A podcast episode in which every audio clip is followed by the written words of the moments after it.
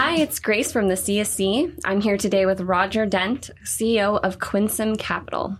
Roger is a lover of small cap stocks and a graduate from Harvard Business School. The reason I wanted to meet with Roger today is because of his love for small cap stocks, and Roger started one of the first cannabis investment vehicles. Hi, Roger. Hi, how are you today? Good.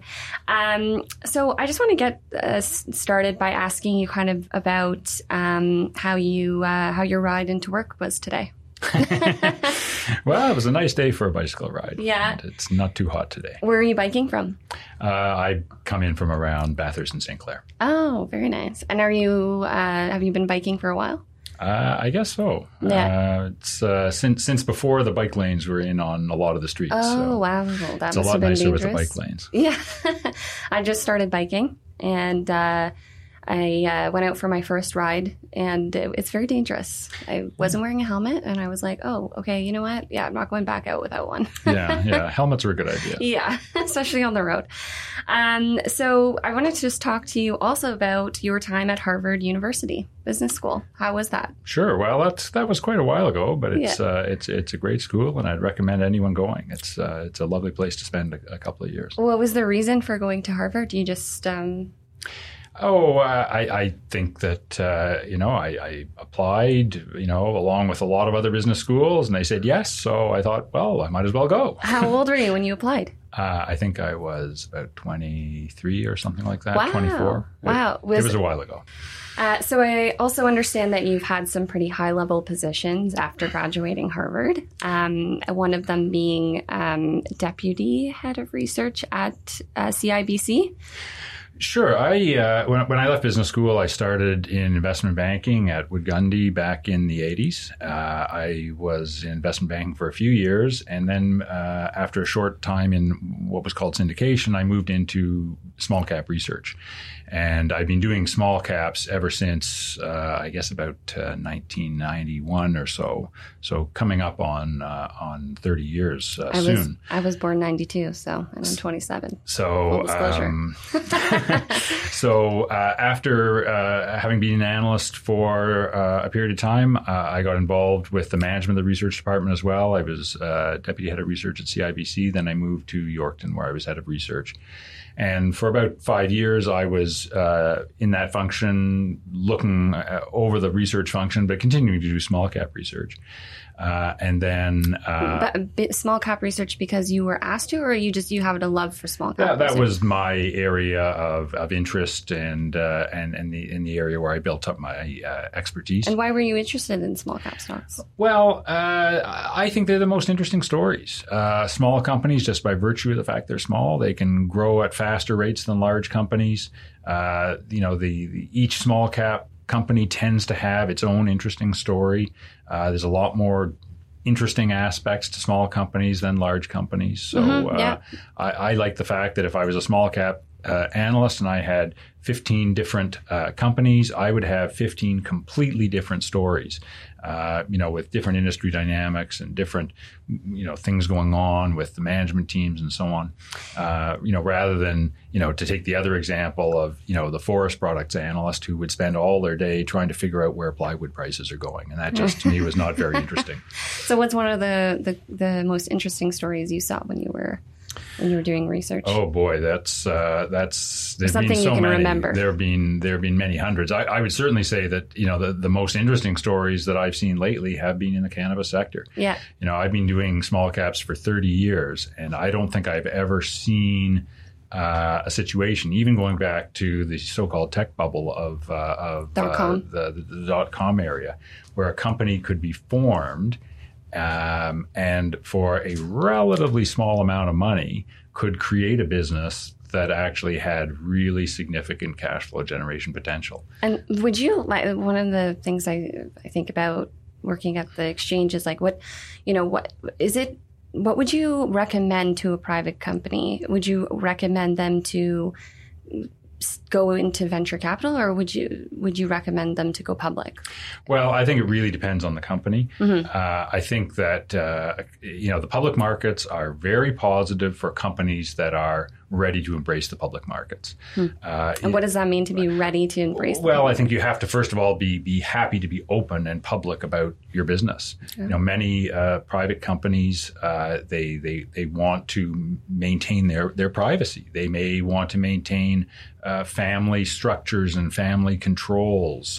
You know, these sorts of things just really don't work in public companies. You have to be willing to bring in the best people and tell your story to investors and try to use the fact you're a public company to further the business. You know, one of the great advantages of being public is that you have a public currency to go out and make acquisitions and to speed your growth. So, you know, if you're the sort of company that's looking for those sorts of things, which generally are the most interesting and exciting and growing companies, that's great. But if what you're really trying to do is just get a little bit of equity and put up with being public, shall we say, then you probably shouldn't do it. Great. And I want to hear more about that story right after we take a quick break from our sponsor. Public Entrepreneur Magazine chronicles a bold and exciting new chapter in the Canadian Securities Exchange story. With over 500 public companies and share turnover measured in the billions, we're proud of our reputation as the exchange for entrepreneurs. Public Entrepreneur Magazine gets you up close and personal with a focus on topical stories and interviews with the charismatic entrepreneurs that make things happen. If you haven't already subscribed, be sure to get your free copy available on thecse.com. And we're back with Roger Dent. Roger, I just want to go back to what we were previously talking about, and mostly how, you know, you say that some companies want to stay private for the privacy, but I'm seeing that so many cannabis companies went public, and I would think that you'd want to stay kind of private in being a company in the cannabis industry. Why do you think that they decided to go public? Well, I think the cannabis space has been quite unusual in a number of its aspects, but the public investment community has embraced the sector. There are many people out there that understand the industry and are excited about the growth potential and the profit potential. And for companies to access these investors, it's really the only route that they can take. You know, the institutional community, because of the legal history, has been very slow to move into the sector. The venture capital industry has been slow for the same reasons. Also, they've had a bias toward healthcare and toward technology. So, in order to find the capital to grow, they've really had to go public. I think that's the key factor. Great. So starting one of the first cannabis investment vehicles, obviously, when can you remember the time that you were first introduced to the cannabis industry, and how did you feel about it? Well, I certainly remember the first time that I really was introduced to the industry. It was the going public transaction for what is now Canopy. And we had a brokerage relationship with the broker that had put together the CPC that Canopy went public with. And we were offered the initial transaction. I think the price was $3 or something like that. And we said no, because, you know, didn't really understand at that stage the profit potential and the valuation parameters that were possible and so on. What did their deck look like? Like, was it just like, you know, when they're pitching, you're just like, what is going on? I don't remember, to be honest, what the deck looked like. But you must have just been kind of... Yeah, we were very skeptical. And there were times at the beginning where I thought, even at the early stages, the valuations were high. But obviously, that was many years ago. And, you know, over a period of years, we've come to know a lot more about the industry. And the industry has moved a great deal, both in terms of the regulatory framework, but also the whole commercial models have moved forward very considerably. And obviously, it's expanded geographically in a significant way. You know, there was really no U.S. potential that was really looked at as being in the cards when, you know, companies like Canopy got started. Really? The European potential was not looked at very seriously. Yeah, I could see that. And now people are coming to the point of view that this is really going to be a global industry, in perhaps all aspects, very, very likely in terms of the CBD portion of the business. And, we've just, seen the population reach of the industry go from, the Canadian population of, let's call it 35 million to, potentially billions of people. Wow. And so what do you think made Canopy so successful when they started out? Well, I think they had the advantage of being the first mover. They were early in the public markets. They became the name that all investors knew and looked to in the industry. And they had the advantage of having the public currency early, using that public currency to raise capital, to make acquisitions. They really, I would say, did it right in terms of knowing how to be a public company and knowing how to use the advantages of being a public company to create a more, a stronger business. Wow. I'm essentially certain that if Canopy had not gone public, it would be a fraction of what it is today in terms of its business. Wow. And so starting one of the first cannabis investment vehicles, why did you want to do that? Like what? Well, we had been operating as a diversified small cap entity for a few years. We had made some initial cannabis investments. They'd worked out quite well for us. We were seeing a lot of transactions in the cannabis space. And we thought that it would be better for our investors to have a focus in the small cap space. Generalist small cap vehicles, they have more trouble finding investor attention. So in order to attract capital and build interest in our story, we decided to get 100% focused on cannabis. Wow.